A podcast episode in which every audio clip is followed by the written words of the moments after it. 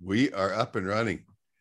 Hey, welcome to the Scuttlebutt. I'm Rich Mellon, and I am having a great day. The, the heat broke last night, kind of, sort of.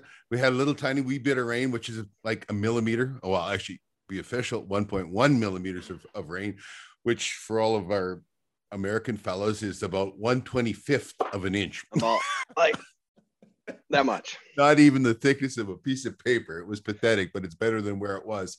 I may or may not be wearing pants today because it's still kind of hot and humid, but I want you, I want you to to join me in welcoming uh, our guest today from Alaska, Kurt Lockwood.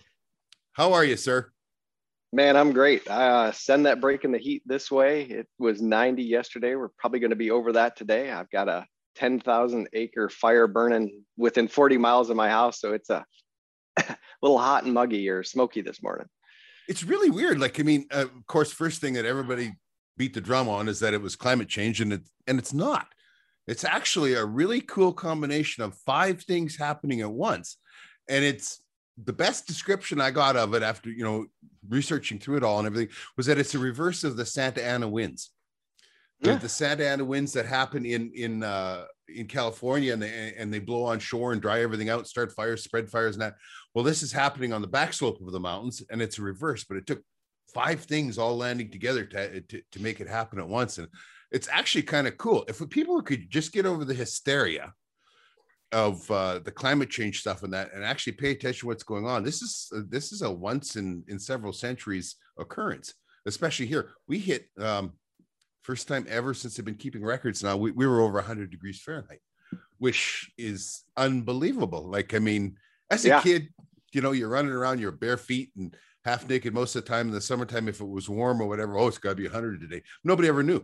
Nobody even had a thermos uh, you know had yeah. a thermometer on the wall. Nobody cared but you all thought it was 100 well then when you when something like this actually happens and you know we have have the records come out well this is the first time ever you know, we we hit a hundred and point four or something, and uh, wow. Uh, out at my place, you know, was hitting like 111 and that, but you'd never know how accurate what you've got is or or anything right. else or and you can be in a little microcosm because i know like last night when the um the thunderstorms marched they marched up out of the south and that we were like right in the middle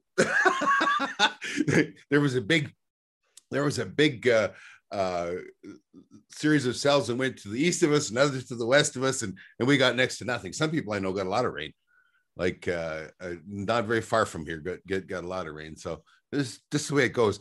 You uh, you were uh, first. Let's talk about now that I've wandered everywhere already. I love I'm, it. I'm, I'm go. top of the game. I I want to I want to talk about you know you like uh, like most people when you got to Alaska, you you didn't you weren't born there. You you came from somewhere else, and uh, you'd sent me a really nice uh, uh, story of, uh, of of how you got here. I asked you, I said, you know, give me a little bit of information on on how you got here, and uh, uh, I guess I should say we met through uh, trappinginc.locals.com. Yep.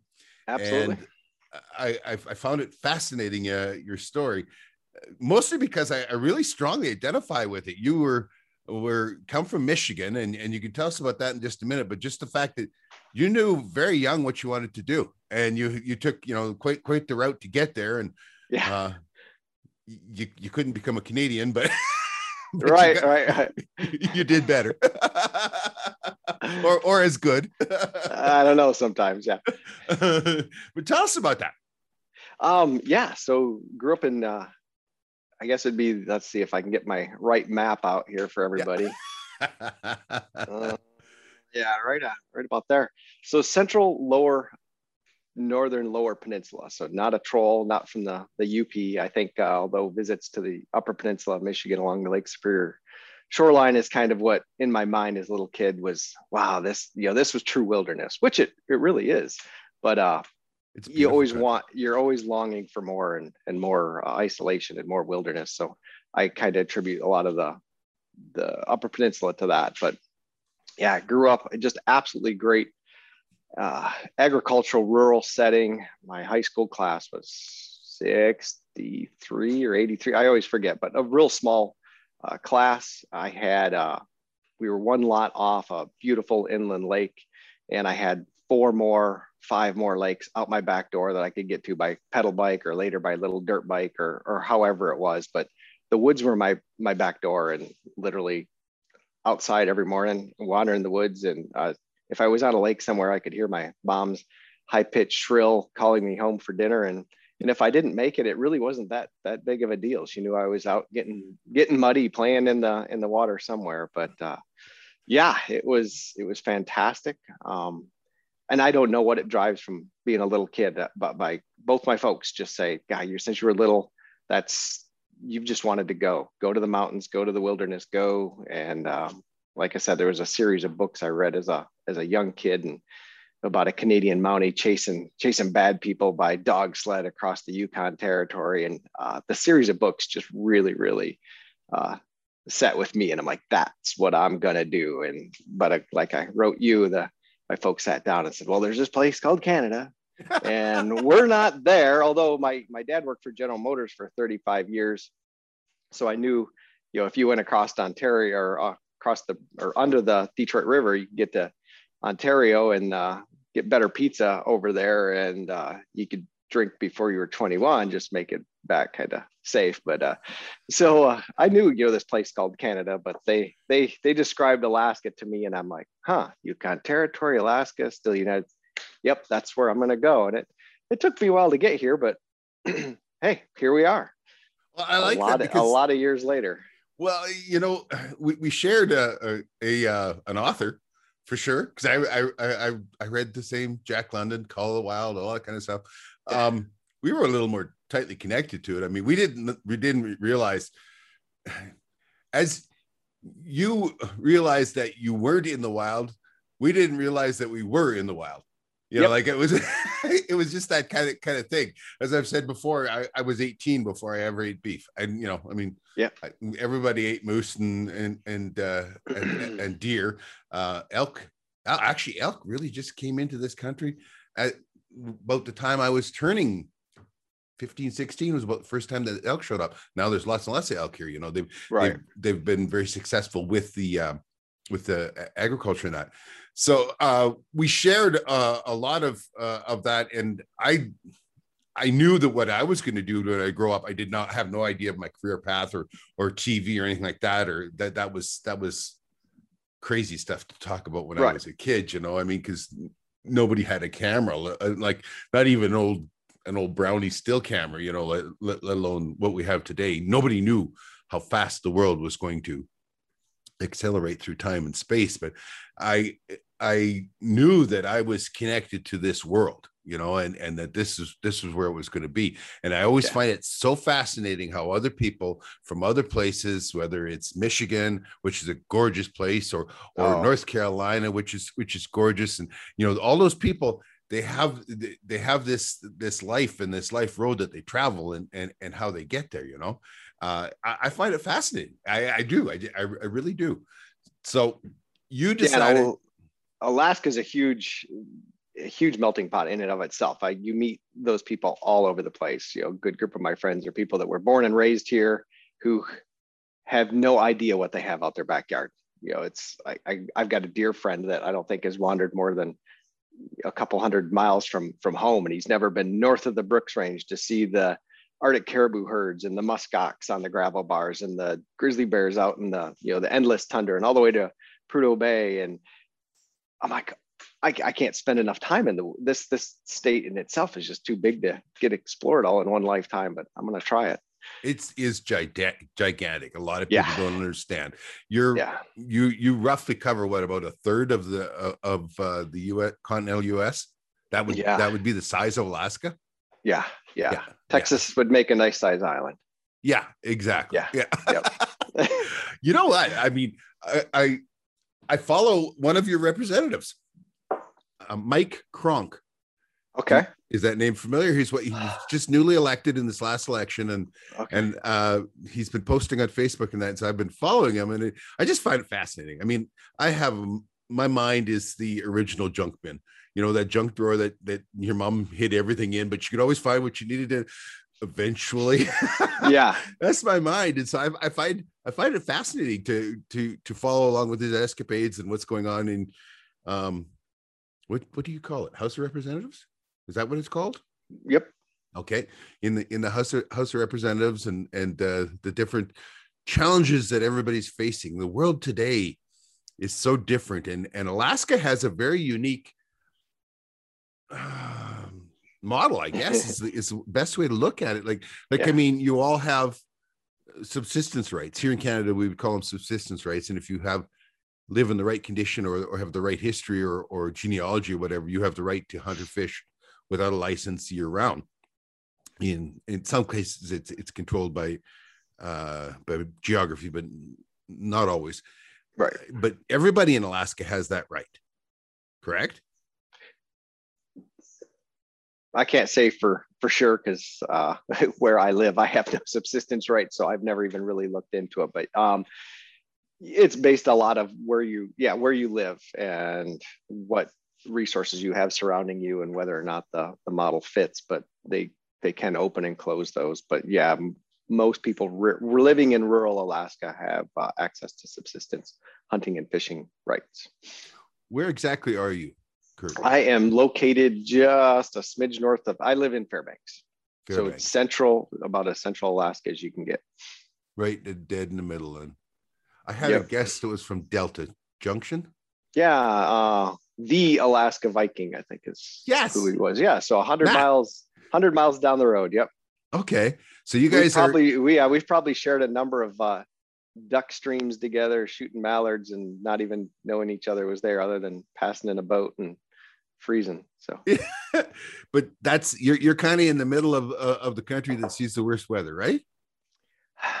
boy, I don't know. Ask my friend that lives out in uh, King Salmon, where it's you know it's a calm day if it's only blowing 35 knots, kind of thing. But uh, interior tends to be the you know kind of the the coldest. But I don't, I wouldn't call it the worst weather by any means. It's where if it's 30 below here, I can guarantee it's 50 below up north on on the coast. I have access to endless amount of rivers and trail systems.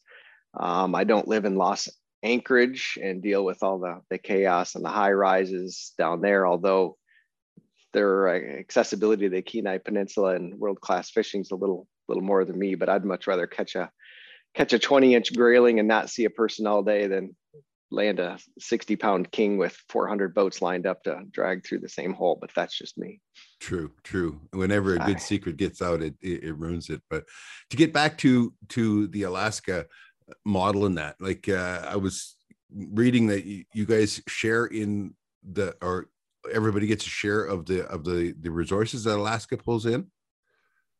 It is the uh, yeah. There you're getting into politics and where they how they draw the money, how they manage the account, how they divvy it out. But the it's the permanent fund dividend, and it's all based on revenue from uh, oil shares. And you go back to uh, Governor Jay Hammond and all the history of how it came about and and now it's kind of this constant i don't want to say fight but they're, they're everybody's got to say and where it comes or how it's going to get distributed what's the future for it but you know every every year every alaskan um, that qualifies gets a i guess a, a, a dividend check is what it is but okay, okay.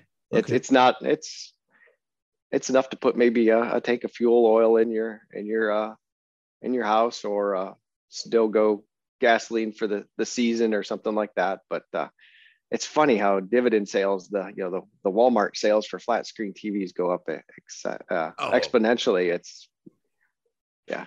Same It'd be fun. Hey, yeah, I, am in they save problem. that the yeah save that the entire. It's nice though for our our two kids that uh, Alaska offers a, a, savings plan for the university through that. So every year it's like they don't even know it exists. Here, your dividend, you live in Alaska, but um, by the time they graduated school, it it's helped out with uh, education. I just had my my oldest daughter graduate a four-year degree in three years and uh, did so debt-free, which is kind of highly unlikely in these days. But that's Good for her. That's Good a byproduct of the dividend. Um, over the years, she was smart with that, and uh, it's good. So now on to degree two. Darn it. Hey, Rich here. Sandy and I are pleased at the rapid growth of our exclusive community Trapping Inc. at locals.com. We created the community to connect more closely with our fans, friends, and supporters without the interference and censorship of social media companies. Because this community is subscriber exclusive, there is no censored photos, shadow banning, and deplatforming as happens on Twitter and Facebook. Trolls are non existent, as not a one will spend a nickel and put their money where their mouth is to protest on a paid site. You know it. We are steadily moving all Trapping Inc. YouTube videos and podcasts as quickly as time and bandwidth allow. We're tickled and surprised to see how large of library we must move. As well, we are sharing articles on trapping and guns and shooting. Our new TV series, Married to the Hunt, videos are here too. Hours and hours of never before released to the internet hunting and fishing from around the world. TrappingInc.locals.com will be the exclusive home of all Trapping Inc. content from the past and into the future. What else is there to do? Well, there's a forum for everyone to post pictures on and interact. You can message us directly on trappinginc.locals.com as well as interact with all the other subscribers. These are all people with common interests. Get in here. This whole venture is about taking the Trapping Inc. TV community to the next level, building a community of shared interest, and interacting with all of our friends. Who knows where we can go from here? Just go to locals.com and sign up for a free account. Then search for Trapping Inc. and subscribe for $5 a month. That's it. Go to locals.com to open a free account and then subscribe for $5 a month to Trapping Inc. Help us spread the truth about a way of life and the responsible, ethical management of the wild resources. TrappingInc.locals.com. Now back to the show. Okay, looks like we are reconnected. Sorry about that, folks. But uh, no. I would complain to my internet provider, but they tell me it's the heat. In the winter, they tell me it's the cold. If it's sunny, it's the sun. You know, you know what I mean? There's never a reason that makes any sense. Never is.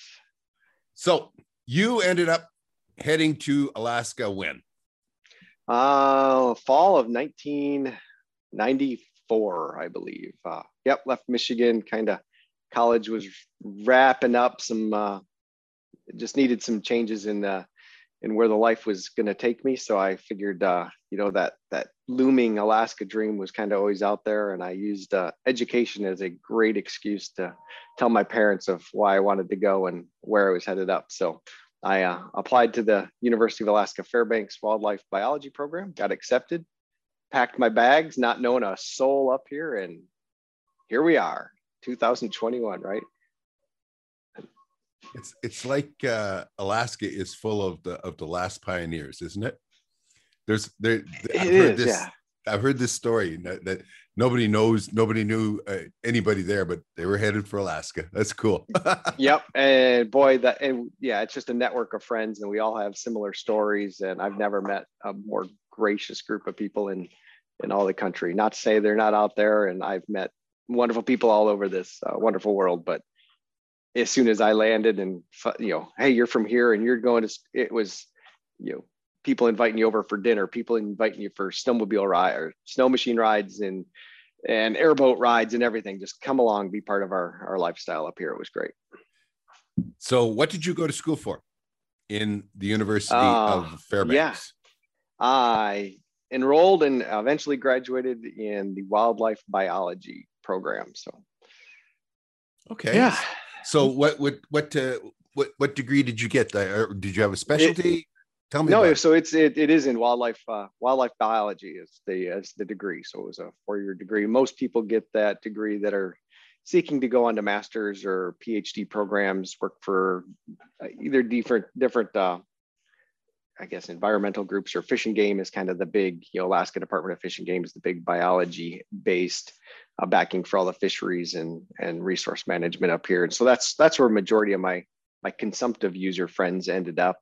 But uh, being a little older, starting uh, school up here, I worked a couple summer projects doing um, uh, peregrine falcon research out on the Tanana River, living remotely, watching peregrines and running jet boats. It was pretty awesome.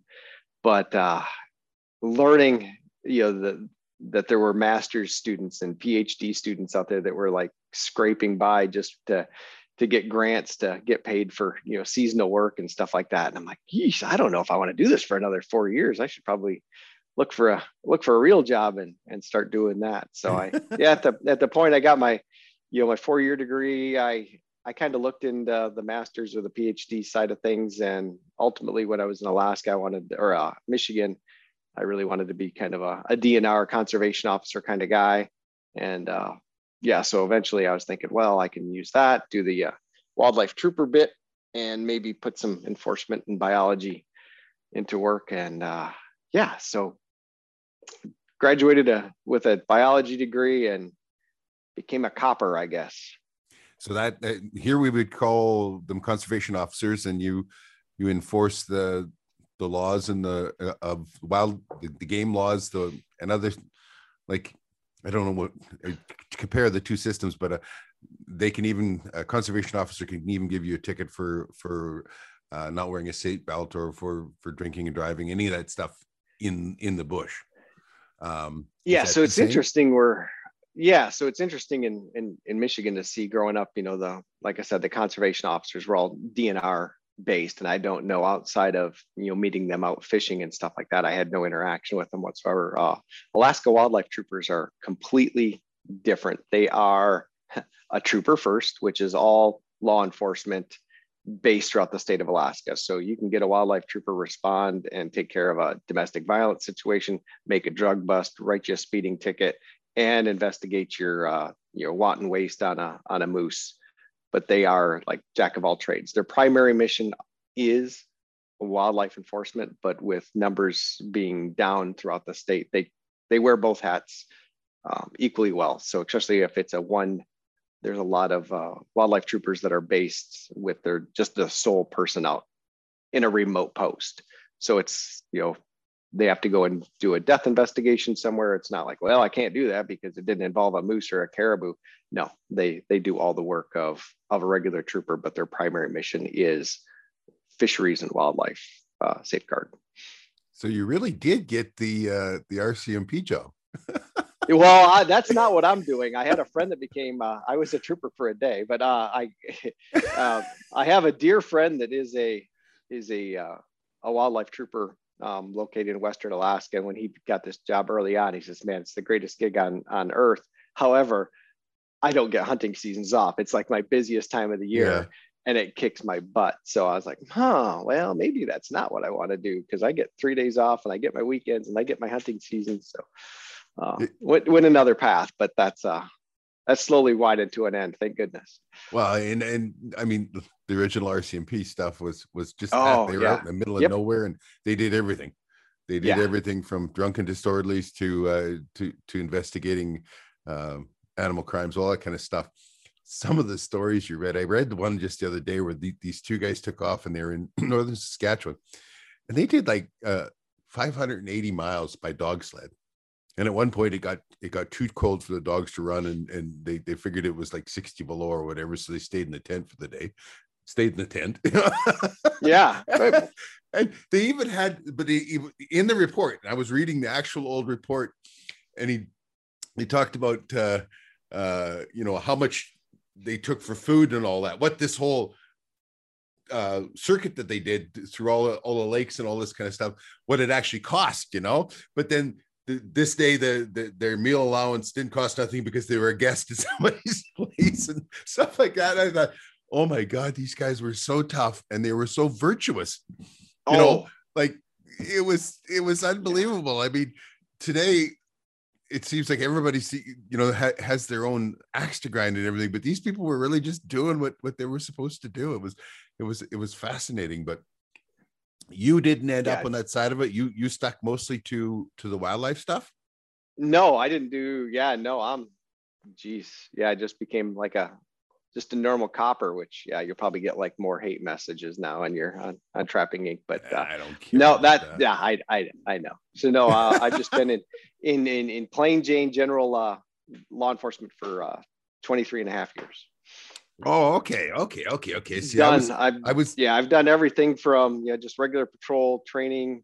Uh, a good part of my career was involved handling and uh, instructing police canines, which was just a huge reward. That was a lot of fun. Oh um, oh my gosh! Pretty yes. scary at times, but uh, pretty good.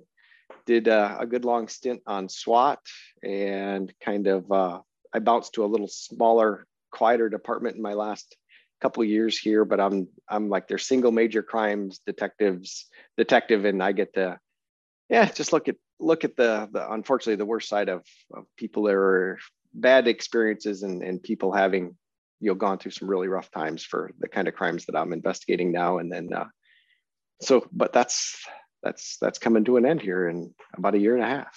You're you're you're you're just about to retirement. I I am. Yeah. we have. I'm the last. Uh, my generation ish. Uh, state of Alaska has gone through several tiers of retirement, but I'm the last that has a defined. My generation's the last one that has a defined benefit. So, at at 25 years, I get you know X amount of my highest three paid years and um, and medical coverage, which medical is a, a huge part of it, especially at not being super old when I at 25 years. So it'll be uh, it'll be nice, but it would it's ridiculous. The system is it it doesn't make sense for me to stick out any longer than 25 years because I'm entitled to X amount of money. It basically goes down to working for you know like $13 an hour if you do the math right. I'm like I can go stock shelves at Walmart in the middle of the night and make more than that. But everybody yeah. with defined benefits, which the world can't afford anymore. So that's why there are, you know, why know. you are the, the last generation to, to have defined benefits. But everybody, I mean, they, they quit, they take their, their pension and then they go do something else. They, you know, they absolutely or, or whatever. And, and you can't blame them. I mean, you're way too young a man to just quit. Like, I mean, I remember I have so many old friends that, you know, they would farm until they were 70 or 75 and then they would quit. They'd be dead in a year and yep. it, and I all I, I just got to believe that it was because they, they, they were no longer stimulated they were no longer connected with life you know uh, yeah. for a lot of people in Alberta you know especially when you get out into the the prairies and the and the farming and that when they leave there they go to BC and you know uh, dreaming about you know retiring in BC whether it was in the Okanagan or you know it's where it's warm and sunny and all that but none of them made it very long no. you know and I, I think that, that that that's the thing you know people talk to me and say you know I just celebrated my 62nd birthday. Well, when's retirement? What is retirement? I said, I'm working right up to the reception of my funeral, you know? yep. Yeah. And work doesn't have to be work. No. I mean, that's, yeah, yeah. No, no. Do, do I look like I'm working today? Yeah, right. so driving driving an Argo is pretty rough. Yeah. Well, sometimes, yeah. I know, yeah. You you get those experiences there, don't you? Yeah, you, sure do. To, you know, sometimes when they when they call for for Officer Kurt, you've got to get in a jet boat or you got to get in a, a airboat or or an Argo or whatever to to go do it, right? Yeah, it doesn't. Yeah, it's everything's so remote here. You never know how you're going to get there.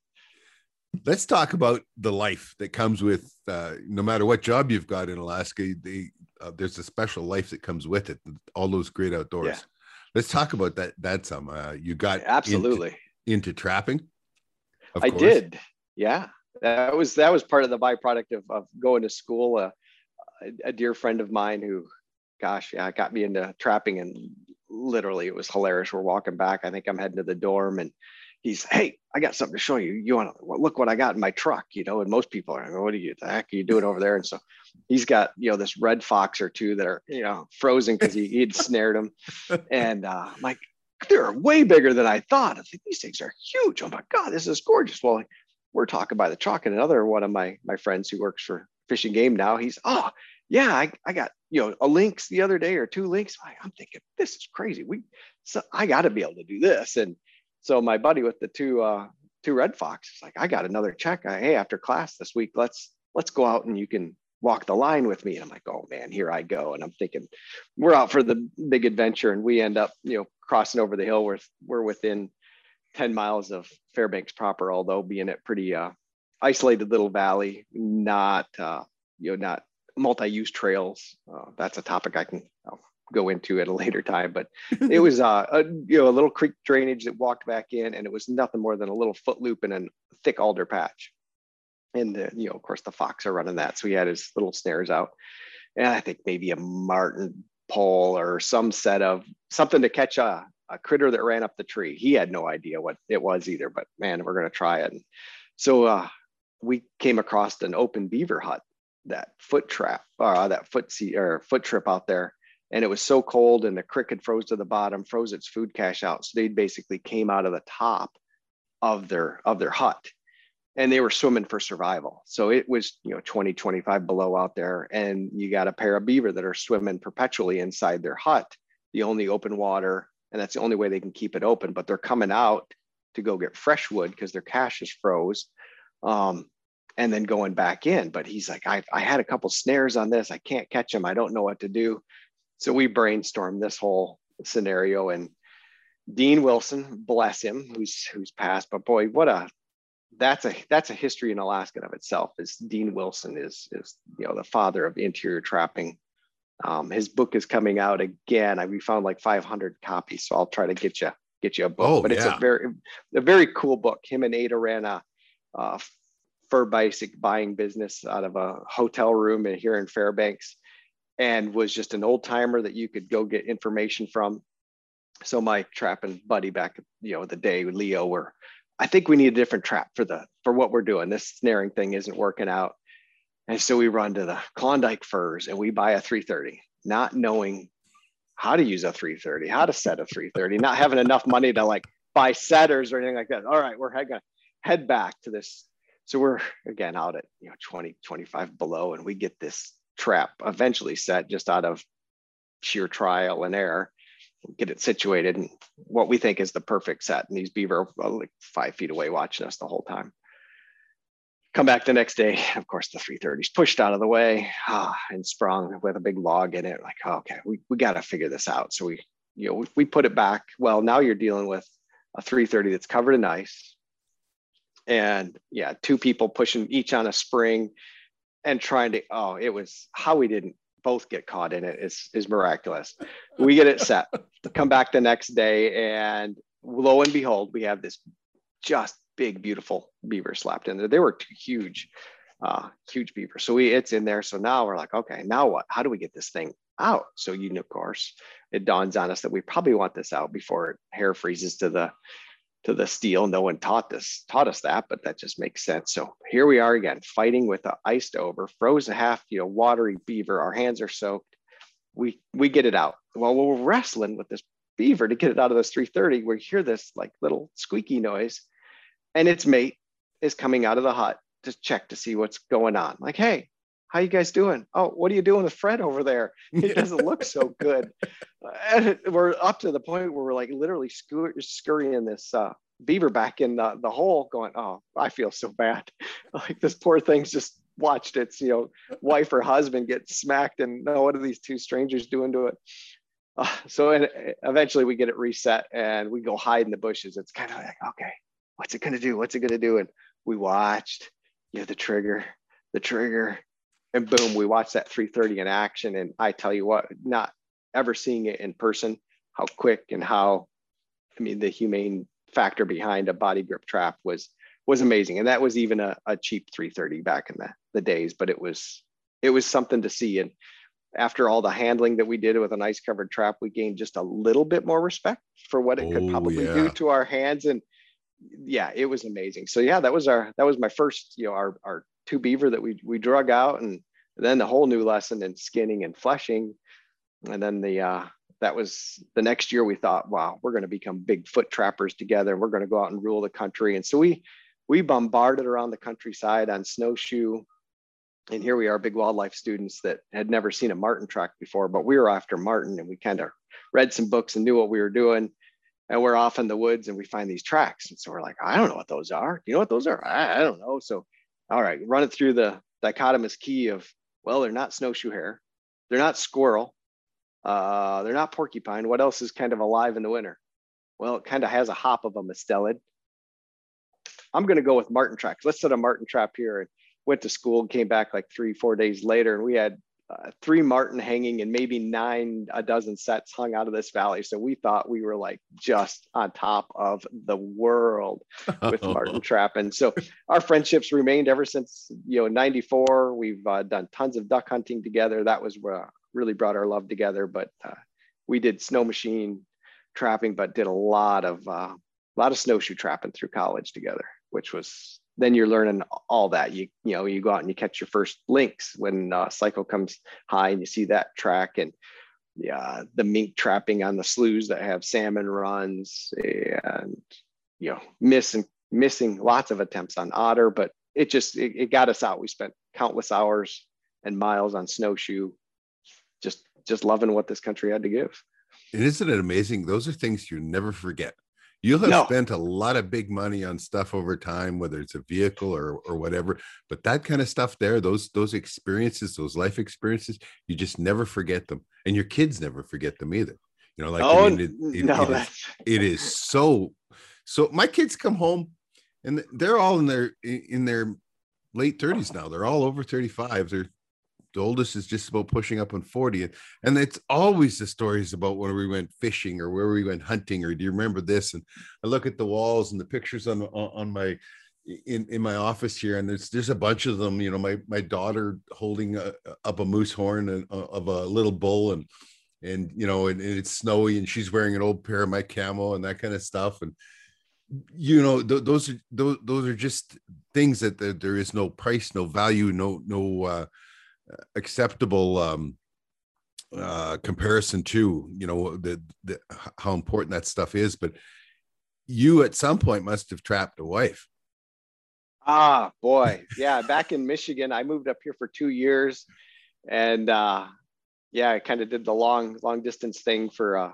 a couple years, and then she came up for a, a spring break, and she was sicker than a dog. I was into mountaineering at the time, and I had a, a long weekend, so I'm like, here, put these skis on and carry this heavy backpack. We're going up this glacier. I've got a group of guys, and we're going to go climb a mountain this weekend, and you can just stay in the tent and read a book and like have a warm meal for me when I come back because I'm gonna go do all the work, right? And so she thought, okay, I guess I'll do that. Well, she kind of she kind of got a bug, so I make her ski up this glacier, sicker than a dog. Uh, she does a good job getting there, but uh, stayed in the tent, sick all all day while I go climb a mountain, having the fun part of it, and uh, came down with my friends, and so. Uh, but yeah, so after that trip, she decided that, oh, all right, even sick as she could be, and skiing up a glacier and enduring, you know, a 20 below night in a, in a tent. And so, uh, yeah, I, you know, it was a really, it was just the most amazing engagement gift ever was a 20 below sleeping bag and some carabiners for climbing and said, honey, you want to live up here with me? And the rest is, the rest is history. So yeah, we've been together a long time uh, when we first started dating in Michigan, I gave her a disclaimer that uh, most of my girlfriends didn't make it through high school. So not in a bad way, but it was, I feel bad now, but I, I stood up more dates on Friday, Saturday nights because of the duck blind, the deer blind, the uh, ice fishing hut, you know, so I still remember one night we were tracking a, a, a deer my buddy shot with his bow and I happened to be like through the back farm of my girlfriend at the time and uh, her dad comes out. And I think, oh God, he's gonna be mad that we're back here. And Kurt, is that you? Yeah, that I'm I'm out here. Craig shot a deer, and we're getting it through. Do you know Tracy's been in her room all night, like crying because you were supposed to go to the movies or go do whatever it was. like, yeah, but but Craig shot a deer. He's like, all right, I'll go back get my flashlight and help you guys, but it, it'll be all right. So I gave my wife the full disclosure that, hey, hey, I just I'm sorry, there's some things that take a backseat during certain hunting seasons. And so lo and behold, uh, she she took hunter ed at the time, passed her hunter education, and it, it still is a huge passion is waterfowl hunting. And she showed up with a 12 gauge shotgun and said, I guess I'm going with. And oh, okay, I guess you're going with. So uh, yeah, so you know, a couple kids later, a couple couple generations of Chesapeake Bay retrievers and yeah, so we're we're still we're looking forward to the next chapter. So uh, you know I, I mean i have a similar story and and like you i married outside my species and and uh like you my my wife had absolutely nothing to do with the with the wild she never hunted fished or anything or, or you know on until she met me and it, it is amazing though how much of a binder in a relationship the the wild can be you know that, Yeah. that share that love of the of the wild you know you um you have have two daughters i believe Yep. Yeah. And yeah, when you say that, it's funny because yesterday we spent, it was 90 degrees. We hopped in the kayaks. There's a, a local little lake nearby that gets, it's got a campground on it. It'll be super busy this weekend, 4th of July. But yesterday was kind of that break. It was, there's not a whole lot of people out yet. And yeah, there's tons of rainbow trout and landlocked little silvers in there. So I'm, I'm content. I'm just paddling along the shore and I'm, I'm trying to get rainbows as fast as I can. And that's that's my mission. It's go out and enjoy the day, but I'm I'm fishing. I want to catch fish. Um, my daughter's thinking, nah, I don't know. I'm having fun watching the ducks and the baby geese and the stuff over here on the island and a beaver swimming. And there's my wife, just like enjoying the sun. Just give me the sun and the tranquility. And I'm like, everybody can enjoy it on a different level, but we're all out enjoying. I, I had to be the fisherman at the time. And, but yeah, she was just as content to probably trying to take a nap out there in the sun. So it's pretty cool. It's just being out. It's everybody's way of recharging. I know Sandy and I yeah. often talk about when we go to the trap line and, and, uh, when it's cold, I mean, I, I still trap. That's what I'm going there for. And I, I will put in, you know, over the three days that I'm there, I will, I will put in, you know, 40, 50 hours sometimes, you know, d- depending on how things go. And I come back and I should be physically exhausted because I'm sleep deprived and everything else, but I'm charged and ready to face the world. And Sandy might have, you know, just spent the weekend in in the cabin if it, if it's that you know that cold and that, that she doesn't get out, and she comes back the same way. We both get yep. what we need, you know. Yep. you you took up uh flying. You took you because I I know. Uh, very envious. I, I see your pictures of, of flying into remote lakes and all that kind of stuff to go go fishing and hunting and, and trapping and all that. I, that is so cool. It um, is yeah you know that's that's that's what everybody dreams of uh, of of doing in alaska is is that remote stuff. But you've you've had a, a, a few bumpy rides. Hey folks rich from trapping inc. Tv here and we all have our idea of the perfect morning. You know what i'm talking about. For me the perfect morning starts with the aroma and flavor of freshly brewed Ole Smokes coffee. Studies have shown that just the smell of fresh coffee can boost brain activity no kidding. Well, that's certainly no secret to me. I can barely talk before that first cup. Just ask Sandy. I'm a dark roast man, and Ole Smokes Coffee's darkest roast, stout maple, is what gets my day in gear. Extra dark, it's strong, aromatic, and smooth. Gets me revved up for whatever the day throws at me. Ole Smokes roast their coffee over wood fires, the old fashioned way. Wood roasting takes more time, much longer than modern hot air roasting. Slow roasting over wood takes the bitter out of the bean and imparts a heavenly taste and aroma from the wood smoke. Ole Smokes makes a roast perfect for each person. There are five roasts, from light to extra dark, each roasted over a different wood for a unique flavor. Did you know the darker the roast, the lower the caffeine content? It's true. Caffeine is a volatile oil that evaporates with roasting. The lightest roast has the most caffeine, and the darkest roast have the most flavor. Right now, you can order from their online store and use our promo code RICH. That's R I C H and get 10% off your entire order. Pretty simple. Just go to www.olesmokescoffee.com. That's O L E smokescoffee.com and use the promo code RICH. That is promo code RICH for 10% off your entire order. And now let's get to today's show.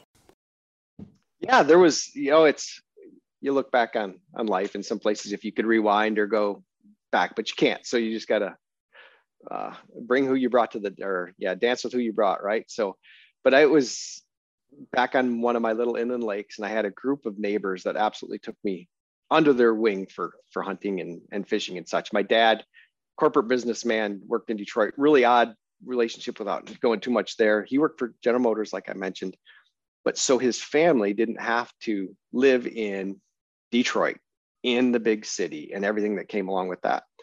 Uh, a lot of the downstaters in Michigan vacation and do weekend warrior type stuff up to inland lakes in northern Michigan. So he had a small little deer hunting and snowmobile cabin up there that eventually became our home. So my dad, throughout my most of our entire childhood, would commute, live with my grandma, work for General Motors for Monday through Friday. By Friday afternoon, he was out of work and at the doorstep.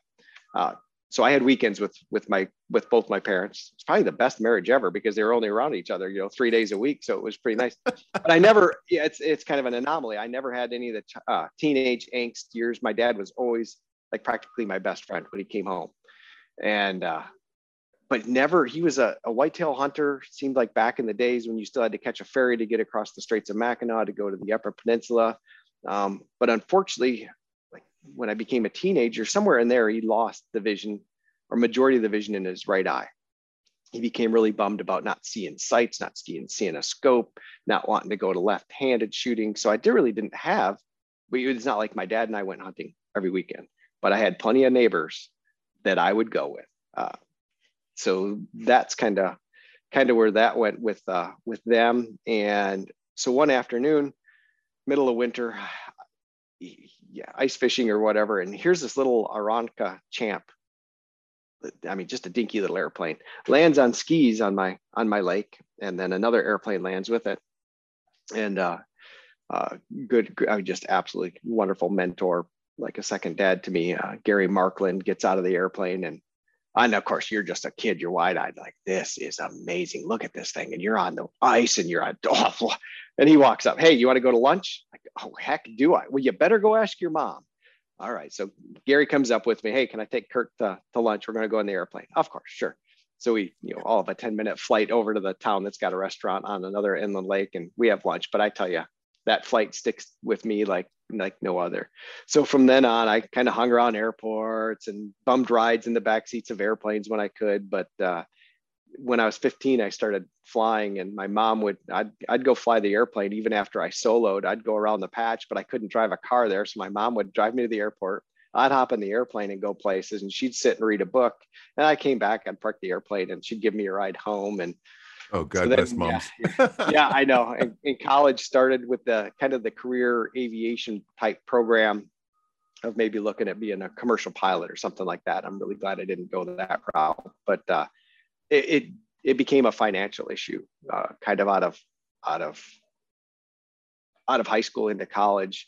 Uh, the retirement out of General Motors wasn't going as great. Uh, my mom was still working, but um, you know, I, I caught my dad caught catch or uh, cashing out some of his General Motors stock to buy some some flight time in my aviation like uh, checkbook, if you will, at the school, and it broke my heart.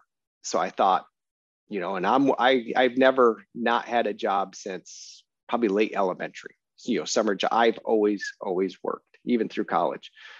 And I'm going, there's I can't afford this. I can't afford just you know, you're looking at instrument time, commercial time, uh, flying multi-engine aircraft. I'd have to basically take a year off, build a flight account, and fly some more. So, and I, I at that point, I stopped realizing I'm like, so I, I stopped having help from from mom and dad, kind of thing. I'm like, I am not breaking your bank account to to just get my education. So that's kind of was the the reasoning become or behind going to Alaska and of course now everything's out of my pocket and going to going to college and this and that. So it, it flying took a back seat for for quite a while. So about 2010 is when i got back into it bought a experimental plane up here that i flew for a couple years and then tore it down with uh, kind of plans to make this you know this this just kick-ass bush plane and modify it up. Well, it sat in my garage for a couple years and didn't get any work done. Didn't get any work on done. So I finally sold that and bought another plane uh, about a year ago. So it was uh, late July. So I've been flying again for about a year. Don't have a ton of hours, but uh, yeah, the pictures I started on Trappers Inc. were just it just I didn't care if there was a Marten in the trap or not. I was like, I'm in an airplane. I'm in the bush of Alaska. I'm doing this by myself, and yeah, I could be I didn't care if the traps had had freedom or not. I was still trapping by airplane, which was a childhood dream. So I felt like I was like 10 years old again. Well, that is so cool. Like, I mean, how far would you fly out? How, like, how big would be your trapline circuit, or or would you would you go land on a lake and and, and go around it, or or how, how would you work?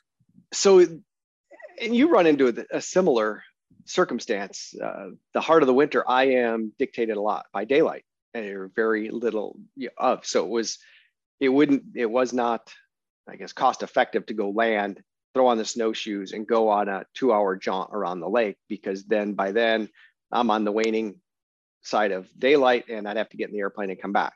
You're also looking at being outside the aircraft for a long period of time, even with an, a big insulated engine cover that goes over the, the engine to keep that heat in. Uh, if you're gone too long, it could get too cold and it's going to be dangerous or not dangerous, but detrimental to the engine and all those nice lightweight aluminum parts to, to start at cold temperature. And you're then, okay, well, if I'm going to have to preheat a little bit, you're, during, you're bringing more stuff into a small airplane. So you were on the ground as little as you could to keep the temperatures up. So I was pretty much lake hopping and river hopping to do. It's, it's hit pretty hard. There's a lot of snow machine uh, trap lines around uh, quite a few airplane guys are out there although they're they're not looking for marten and small stuff. Most of them are looking for moose kills, uh, wolf killed moose to to run uh, snares and do wolf uh, trapping out of. So there's a ton of ton of folks here local that are just hammering the wolf pop or the best they can to hammer the wolves. So I was flying approximately, uh, you know, it was about 100 miles out of town, give or take 120 miles, but I could go hit, uh, you know, about six or seven lakes uh, little river landings if I started right at daybreak and make it back at at sunset or just uh, you know twilight coming in. But that wasn't very long. And of course, as the spring progressed, you know you get more daylight, so you're thinking, okay, I can set out some beaver sets. I can go hit the otter runs. I can go, you know, even jig for a rainbow trout in a lake. And then we had a horrible March up here for winter, and I don't, I hardly flew in March. It was either just the weather conditions nobody got out. So I lost like the best month for everything. But that's that was it in a nutshell. What's your shortest day? How much daylight in your shortest day? Yeah, so that'll of course be December 21st. Um, and I want to say we have, you know, sun up because we are below Fairbanks is a, a, a, wee bit below the Arctic Circle, so it's not complete uh, darkness.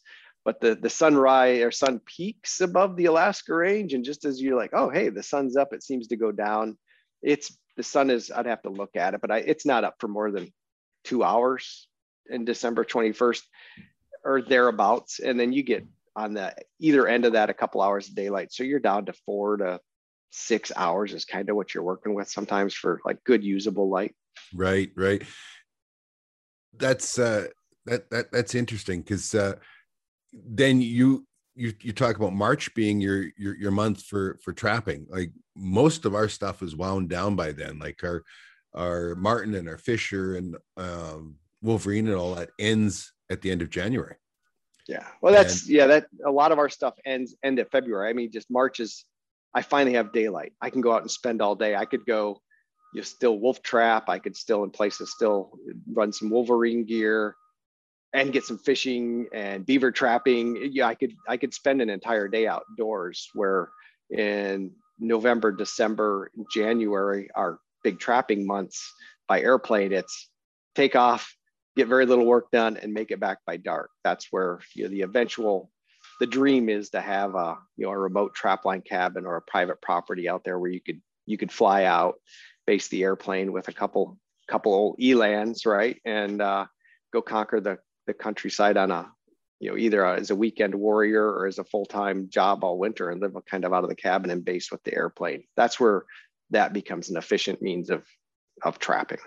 Right, right. to have a have a cabin based out of even if you were dog sledding or snowshoeing having that cabin to base out of for three or four days. And this year i got an opportunity for the second year in a row to fly up. I have uh, two friends that share a partnership in a trapline cabin up in the Brooks Range, which was just a spectacular. It's a little cabin, and they've got a Elan and a tundra stashed there. And yeah, you just park the airplanes for three days and go go explore the country like no other. I mean, it was the only other people we saw out there were uh, trying to. There were Nat Geo filming uh, somebody out in the wilderness come across this lake that what the heck? There's a whole crew out here with snowshoes and this guy and we're bombing across on the on the snow machines. And uh, you know, it's that kind of that awkward look at each other like what are you doing here? What are you doing here? Well we trapped this area. Oh well we're filming this guy in the middle of nowhere. Huh. All right we'll see. You know it's kind of trapping on my trap line. That's what you're filming. Yeah. Right.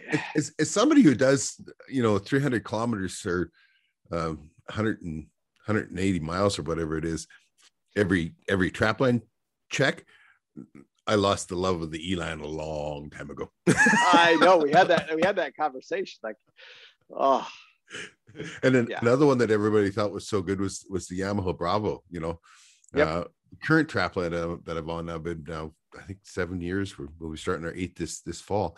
Um it came with a, a yamaha bravo had 125 kilometers on it. Like it was the last year that Yamaha, yeah, last year that That's Yamaha like a made six thousand dollars sled now. Well, yeah, I, I sold yeah. it for big money too. I sold it for big money because I needed something that could that could pull a could pull a big sled and and uh, I needed uh, fuel capacity. I needed that, that that kind of mileage. how how much fuel does a plane burn making that hundred mile out and back trip? It's yeah, it's um, fuel burn per hour. So I my airplane, it's a 1978 uh, Bellanca Scout. So it's I'm not even going to remotely compare it to a Super Cub because nothing is a Super Cub, but uh, it's it's a it's a tandem seat, two seat, stick and rudder, old airplane or old uh, style aircraft. So um, Super Cubs just have a they are the quintessential bush plane or the variants of Super Cubs. They're slow, but that's just it. You can get into places that you can't get into any other with a, a Super Cub, but they're so expensive. So um, my airplane does really great. It's uh, it's got 180 horsepower engine that I I'm pretty easy on. I don't fly anywhere, even though it's a little faster than a Cub. I I just never really run it hard, but I I run, you know, eight gallons an hour, eight to nine gallons an hour. So you're dictating. I've got 32 gallons usable fuel. Fuel caches on lakes. So it nice thing about winter flying is I can actually put uh, plastic jerry cans with avgas stashed in the woods, and I don't have to worry about the bears. In right. the in the in the summer, I I've got the old military style. They're clunky and they're heavy and they're, but I have the old metal jerry cans that I'll stash out in the woods. But at least the bears can't puncture them and get through your life saving fuel. But yeah, so you're looking at the, you know, if you're flying 90 to 100 miles an hour ground speed and using eight to nine gallons an hour with some takeoffs and landings and stuff like that. So that that dictates the range. But you know, if I carry 10 gallons with me, that's that's an easy get home okay. amount. What is an average winter then for Marten for you? Is that what you target most the Marten? Uh, you through when I was trapping by snowmobile or snow machine uh, heavily, yeah, Marten. It's just that's the country I happen to have a trap line in. when I picked up uh, from another college buddy. He and I just kind of uh, stumbled upon an area that was uh, vacant and ran it for a good number of years. And I've the my buddy Leo, my bee, fellow beaver wrangler, he still runs the country to this day, but it was just by by default primary marten country. Had a few wolves that would come through, uh, wolverine or two in the high country. Lynx would be an anomaly on just basically pushed into areas that weren't their normal area just because of starvation. So they're covering more country looking for food. So some of the the bottom uh, river crossings that we'd go through, even though they're high alpine crossings, might hold a pocket of snowshoe hare that uh, that would bring a lynx or two in, a couple fox on the bigger rivers. But yeah, primarily primarily marten. And my my best year, we seem to average, and you know, it was 35 to I think 40, 45 would be a really, really good Marten year for us. You know, a couple wolves. If we got a Wolverine once every two, three years, that was really, really good. And that was that was the best Christmas ever is catching a catching a Wolverine. And then we'd pinch fox here and there just as kind of byproducts. But so you have this unique perspective. Uh, Alaska is a free for all state when it comes to trapping nobody owns a trap line and it is. Let, let, you know where yeah, it's. I, I do, and I it's because because you're you're in you're in law enforcement, so you must have heard complaints that somebody's moved in on somebody else's trap line, and and you just talked about how your your buddy found one that had been had been vacant, and and uh, you, you know uh, how does it work? I mean, how how I, it's tough, and anything I, I use the I think it's probably growing, but I use the hundred mile circumference of, of Alaska or Fairbanks. Just assume someone's trapping it. Uh, and then another thing that's what makes it so difficult, there's only, let's see, you have out of Fairbanks, you have one road that wise. Uh, you take a right and it's the Steese Highway and 140 miles later, you dead end at the Yukon River Central and Circle area. The if you veer left or yeah, veer left, you're on the Elliott, and that takes you all the way to Prudhoe Bay leaving town, you can go, if you're heading south, you take a left and it'll take you eventually to Valdez. If you take a right, it'll take you to Anchorage. That's it. We don't have a network of township roads, of a grid system, of we just don't have a road infrastructure. We have four main highways that go out of out of the out of the state kind of thing. Um, so every little trail that's accessible by snowmobile, uh, I keep using that. That's my Michigander. Everybody up here doesn't know what I talk. I'm talking about when I say snowmobile, but um, it, there's just access to the country is is is minuscule. So that's right. where any access, any trailhead, you know, even the trap line that we found, we shared it with a, a guy who's God was an awesome guy. Made the best lure back in the day, but his he had a grizzly bear hide for a seat cover no less than like three guns strapped on him at any time was like six foot seven looked like a demented elf riding a wide track right and they caught him killing his chickens out of a trapping box because he thought the blood all over it. Uh, it was hilarious. I'm like, what in the world? He's up in the woods at a marten set and there's chicken blood and fur, uh, feathers flying everywhere. But we shared, you know, the beginning couple miles with him. He'd go left off into the valleys and we'd go right. But yeah, it's a, that's the hardest part is the conflict of you literally up here and they're all going to be multi-use trails. You can say, this is my trap line. You could go in there and cut, cut a trail, but if it's usable, someone's going to find it and use it, whether it's someone on snowshoes on the weekend, cross country skis, you're out on a fat, tired mountain bike, other people are going to use it. So you could have a marten set and three feet away, I could put a marten set and there is nothing.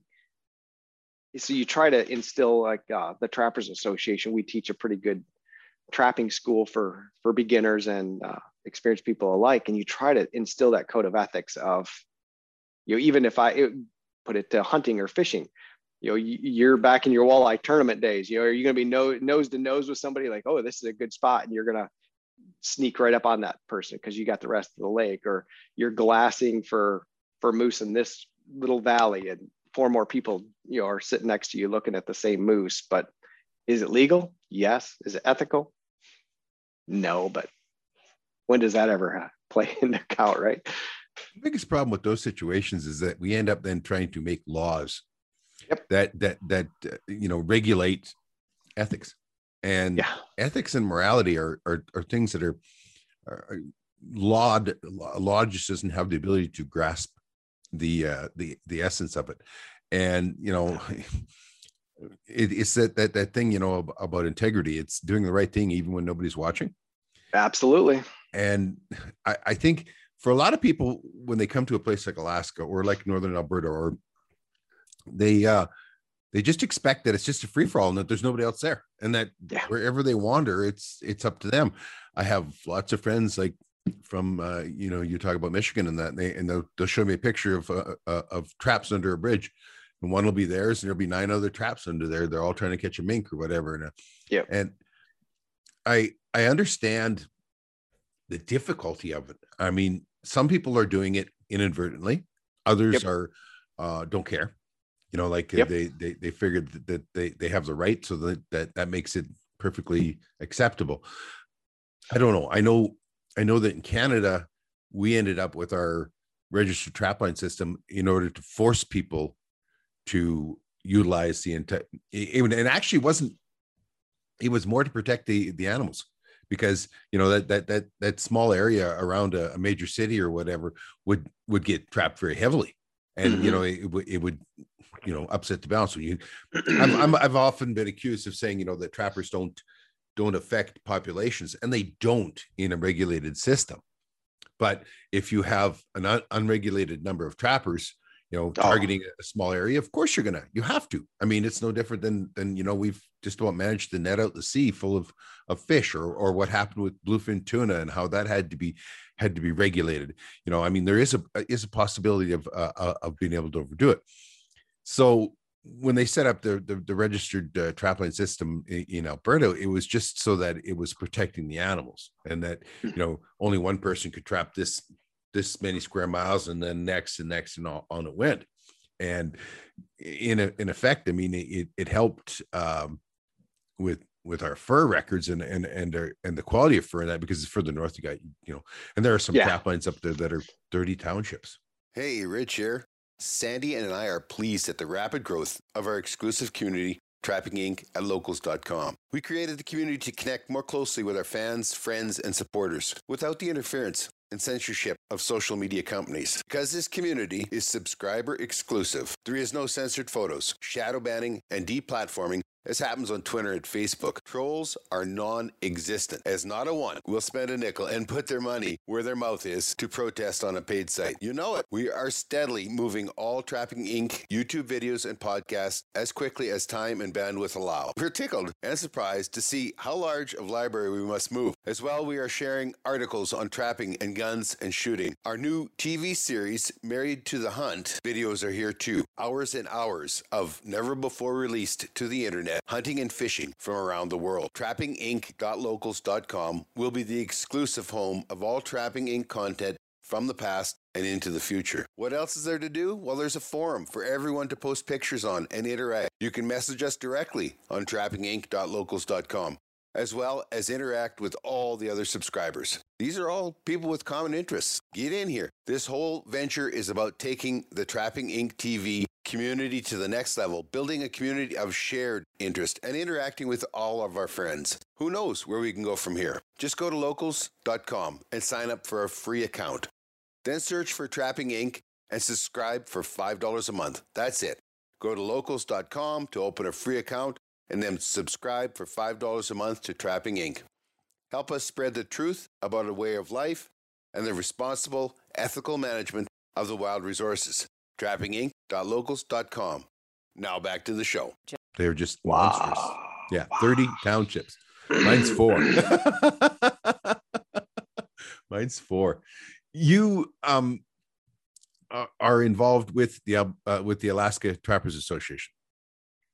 Yeah, I've been a, lifetime member for a long time, and gosh, that's if give one any any big advice to anybody that listens is you know join join your local trappers association join the national trapper join these organizations that that are helping out because believe it or not there's a lot of behind the scenes work that's done and you know for the legal issues and stuff that's at play there's you're going to need somebody to, to fight that fight. And uh, Alaska Trappers Associations. It's it's it's out there. You know, it's not loved by all, and I never expect it to be but um, you know we are truly in it for the heritage and the individual trapper so but it's it's it's cool to get together with a you know a group of folks it could be the you know the oldest old timer on a on a monday night meeting to you know these kids that are running around and winning raffles and drawings but you know that's the the next generation and you gotta gotta instill that on and and, and keep the next generation carrying on this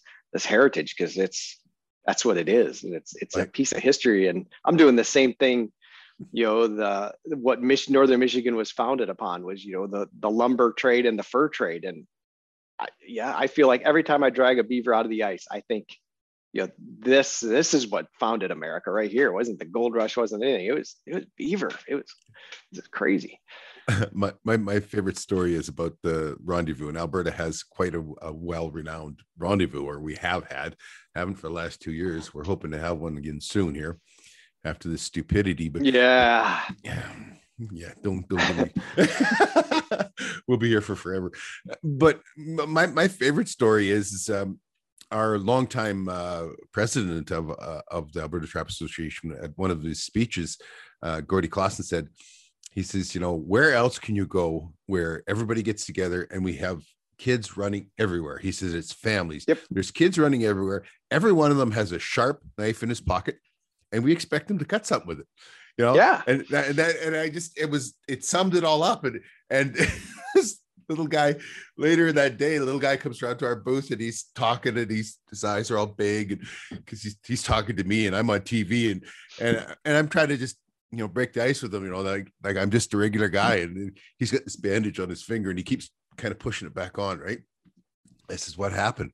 And his mom says oh well he he had to test how sharp his knife was and kid is kind of you know scuffing his foot and keep pushing this bandage back on. Yeah. I says you need a new bandage. And his mother rolls her eyes and she says tell him where you got that one. And the little kid finally manages to say i found it on the floor. You know? Oh my gosh. Yeah I couldn't quit laughing. it was so funny, but I mean, God, that was me at that age. I mean, if if I was making a mess with the blood, you'd put a piece of tape on it or something. But I mean, Yeah. we found it on the floor and that was good enough. And, and it Yep. It works. that's just the kind of normalcy that is so missing in today's world, isn't it? Yeah. Yep. And kids, kids are so so much the future. You did you want to talk talk about uh, about your your family, your kids, and and how you're bringing them up for for the future? Oh boy. eh, as good as I can. How's that? Um, sure. yeah, I tell both my daughters I'll never miss a day without telling them I love them because that's that's the truth. And uh, unfortunately, my line of work and you know the realities of it is is I walk out the door every day and I don't know when that day is that I might not walk back to that door. But regardless of my line of work, everybody has that. You could you know a car crash or something Yep. could could happen. Um, so I think everybody has to without dwelling on the negativity, you have to just take every day as a positive and instill that in your kids that you know the the family elements there your dad's there love is there and uh but i think i have a an unusual circumstance with my youngest daughter um, my wife and i just got guardianship over her 18 so i'm dealing with uh, a, a girl that's uh, got a severe developmental intellectual disability and i tell you what she like i wrote you she's got more grit in in hunting and trapping and fishing than most adults I know. This Yeah. girl hunts hard and you know that's I'll have her as a hunting partner for for life. But uh you know there was some some difficulties that we we saw early on with uh, the challenges that we are going to have raising her. But that's one thing that is is has never waned. That girl's love the outdoors love to fish and pole loves to trap loves to hunt more than anything. So it's it's taken a turn with me where you ask like i'd be happy you know she carried a marten back that that we caught and she carried it back in a nice warm day in the back of the airplane. But man it was it was a huge deal for her. And you know she caught three marten this year and she can make her own or you know have it tanned and make her own hat for her. And it's just part of the you know get your kids outside regardless of of where you're at if they're you know neurotypical or the most autistic kid on the spectrum or you know handicapped in a different way. Get them out there. They truly love this stuff. Their time with mom and dad. And and you'll find they have true talents that are are beyond and above and beyond what what uh, neurotypical people have. And like i said she she knows her way around the woods and she knows what to look for in animals. Her tracking is amazing. Her shot placement on animals are is is great because her intensity and focus is so much you know there's no one i'd rather have in a in a bear blind with me in the spring than than her to back me up. So yeah it's incredible. And it's just you're taking the extra time to to dress the kids properly make sure they have the right gear. Don't be so fixated on i've got to you know shoot this moose or catch this fish that you're not stopping for the you know all quintessential snack breaks and make sure the the comforts are there for your kids. And if they're happy and even when they're you know a little miserable in the weather they're still darn happy because you're taking care of them and getting them out there. Because you're there. Because Yeah. you're there. That's that that that's the big deal. I i told my kids as they were all growing up especially my boys and i said to them i says you know i says being a dad's a life sentence. Yeah. And they look at me like and now they have their own kids and i says Yep. you understand that? Oh yeah. I said so when i tell you something remember i'm still i'm still your dad you know? Yeah. and uh, the uh ability to share something it doesn't matter what their skills or or- whether they're neurotypical or, or not neurotypical the ability to share something is an incredible bond. And my hats off to you to to have found something that that uh, is so important to her you know and, and that that can can uh, give her focus in her life that's so much Yeah. of the world today so many of very people who are just throwing away wonderful lives because they have no focus you know No. and and you have found you know a focus with her together that that that that is incredible you you were uh, had mentioned that uh, she loves cross country skiing and that and that she was uh, trying out for for the uh, olympic team Yeah, so she's at uh yeah, no. Um I grew up yeah, an alpine, so alpine skiing, so downhill. okay And she is again, that's my my wife and I when we were dating, we skied the little bumps in, in Michigan together, but we came up here and you know the, the mountaineering aspect was different than getting on a chairlift and, and skiing at your local resort. But we decided to to get the family back into skiing a few years back. so except for my rogue oldest daughter who had to try a snowboard, but hey, I still love her. So that's my youngest boy. So, yeah, yeah. So Tegan, Tegan picks up skiing, and uh, you know, I might as well just go jump into this thing whole hog and become. My wife and I became uh, coaches for Special Olympics Alaska. So we we have our team of, of Special Olympians. I've got a good friend that he does the snowboard side of coaching, but the team is pretty compatible as far as ability. So we have our skiers and snowboarders together every Saturday that it's above 20 below and we we train. So it was in 2000 spring of 2019 uh, our local games. So we're prepping up for state games right about that crazy C19er hits the country. But anyway, so I'm the gate setter. I go set up. We have the news crew here, and and my daughter's hot dogging is a is a warm up run because of course there's a camera rolling at the bottom, and it wasn't like this you know, Lindsey Vonn tumbled through 4 million gates at 70 miles an hour. It was a simple, I don't even call it a crash. She just kind of twisted a ski and, and went down at the, kind of the end of the course. I don't see it. My oldest daughter's with her. And by the time they get on the chairlift and up where I'm at at the starting gate, she's kind of got a tear in her eye and, oh, my knee hurts. My knee hurts. Like, walk it off. Come on, suck it up. You you can you can do this. And no, that really, is, like no, the yeah. year award right yeah. here. yeah, yeah. So come on, it's it's nothing. And, and my daughter's like, yeah, she fell, but it didn't look horrible. And okay, let's let's go. So I put her in the gates. She skis that day uh, all through the competition. I can't remember if it was like slalom and and giant slalom. Uh, does her two runs, and then the next day we're going to come back and do super G, and then awards. So I make her ski race all two days and every night just ice in the knee. Well, a couple days later, it's like this swelling isn't going down. We go in like, oh no, she probably should have an MRI. Yeah, found out she totally like not even just, I mean, it blew her ACL. So yeah, but uh and then we didn't go to state because of course the injury and then uh, COVID put all the restrictions on everything. And we'll see where we're going. We're slated, or she is slated to, she is selected for the US Special Olympics Alpine Ski Team to race in Kazan, Russia in the spring of 2022, but we'll see how all that works out. We still don't know. We're we're anxiously awaiting word, but it I, I don't know if it'll happen, but we're we're ever hopeful because it'd be really cool to see her in that setting as oh, a world class wow. athlete. And yeah, but yeah, uh, you know, getting getting that knee repaired, one of the biggest things on her mind was that spring was she needed to be able to climb the ladder into the black bear blind and get in and out of the float plane to get her bear that year. So every picture, she did get a bear uh, that year or last year, and every picture, it's like her right leg is is sticking out at a way because she can't quite bend her knee and hold it that way yet. So it was it was pretty cool. She got cleared by the doctor to go bear hunting, and that's what she did. Uh, I actually I, I can I can uh, identify with her so much. I totally did a an MCL on a mountain in in New Zealand in a big rainstorm and whatever.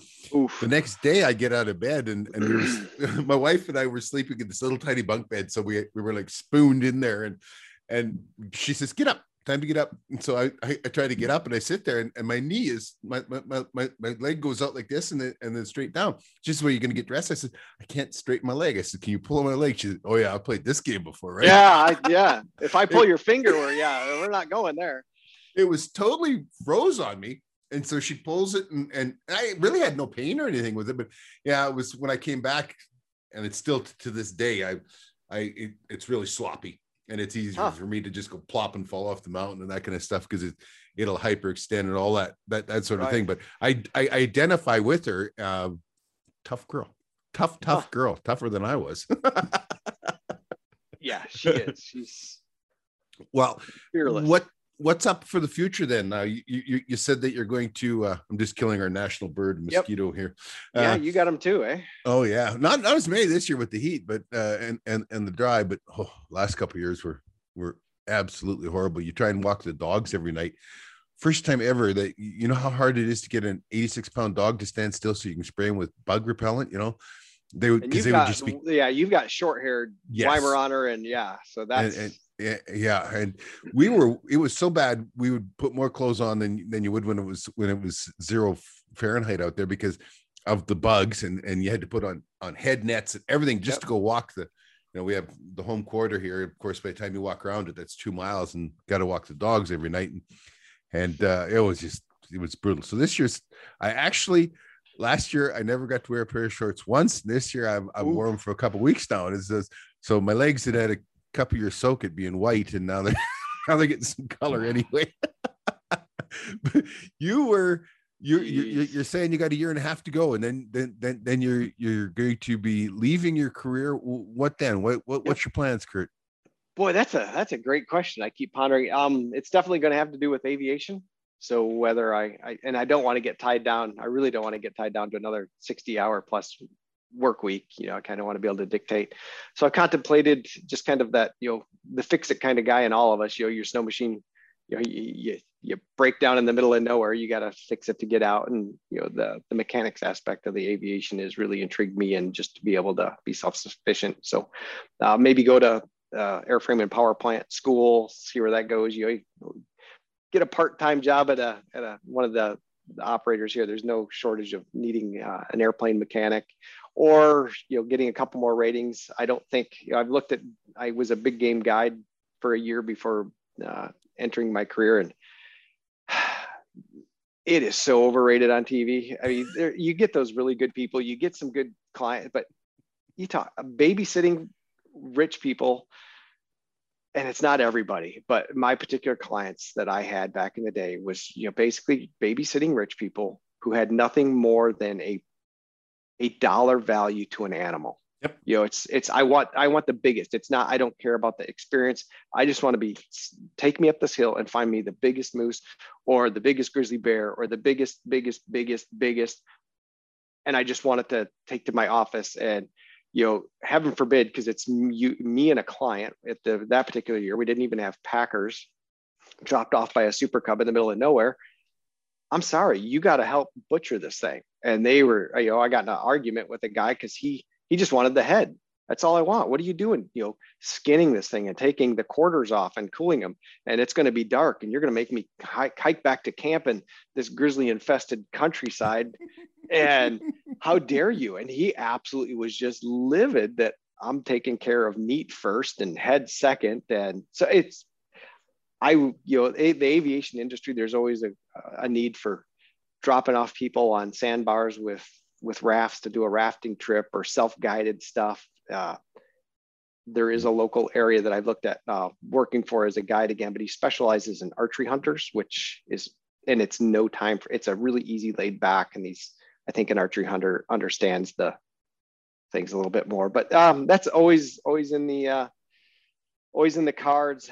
The Alaska, like we were t- mentioned a little bit, has the ability to be remote if you trap an area for like up to three years. If you can prove kind of, you know, state land, which there's you know bajillions of acres up here, if you can prove that okay, you've kind of prospected this area, trapped this area, whether it's a river system, a lake system, mountain system, and you can apply to the Department of Natural Resources for a trapline cabin.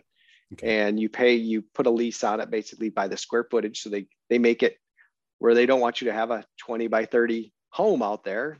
You like 12 by 16 is a, is a doable structure for a trapping cabin you have to you know pay that lease for for square footage on any outbuildings or things like that and it's written in there that it is trapping only you could lose the permit if you go up there and turn it into a moose camp or or something like that it is only for trapping but you can you could base out of it so it's finding that that place in alaska that isn't taken by a remote trap line um, that it's country that's going to produce that you're not uh, a dear friend of mine put he just finished his second cabin on a on a remote trap line that really great country.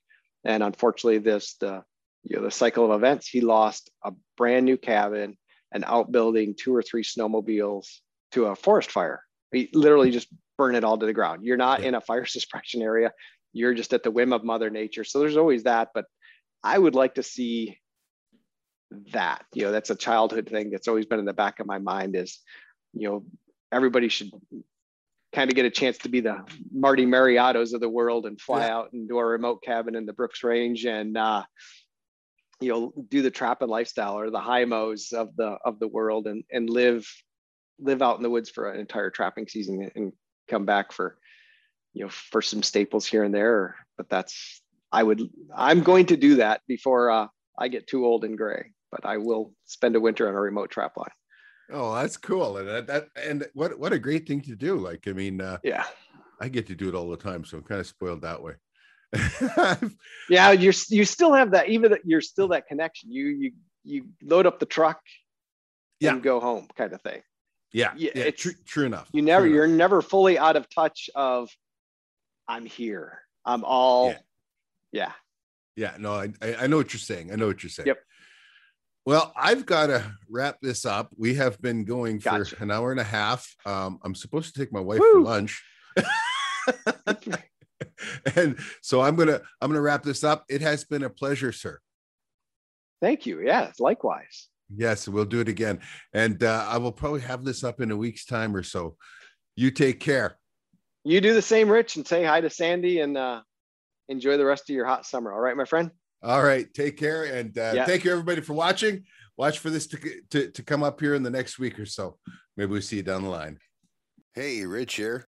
Sandy and I are pleased at the rapid growth of our exclusive community, Trapping Inc. at locals.com. We created the community to connect more closely with our fans, friends, and supporters without the interference and censorship of social media companies. Because this community is subscriber exclusive, there is no censored photos, shadow banning, and deplatforming this happens on Twitter and Facebook. Trolls are non existent, as not a one will spend a nickel and put their money where their mouth is to protest on a paid site. You know it. We are steadily moving all Trapping Inc. YouTube videos and podcasts as quickly as time and bandwidth allow. We're tickled and surprised to see how large of library we must move. As well, we are sharing articles on trapping and guns and shooting. Our new TV series, Married to the Hunt, videos are here too. Hours and hours of never before released to the internet hunting and fishing from around the world. TrappingInc.locals.com will be the exclusive home of all Trapping Inc. content from the past and into the future. What else is there to do? Well, there's a forum for everyone to post pictures on and interact. You can message us directly on trappinginc.locals.com as well as interact with all the other subscribers. These are all people with common interests. Get in here. This whole venture is about taking the Trapping Inc. TV community to the next level, building a community of shared interest, and interacting with all of our friends. Who knows where we can go from here? Just go to locals.com and sign up for a free account.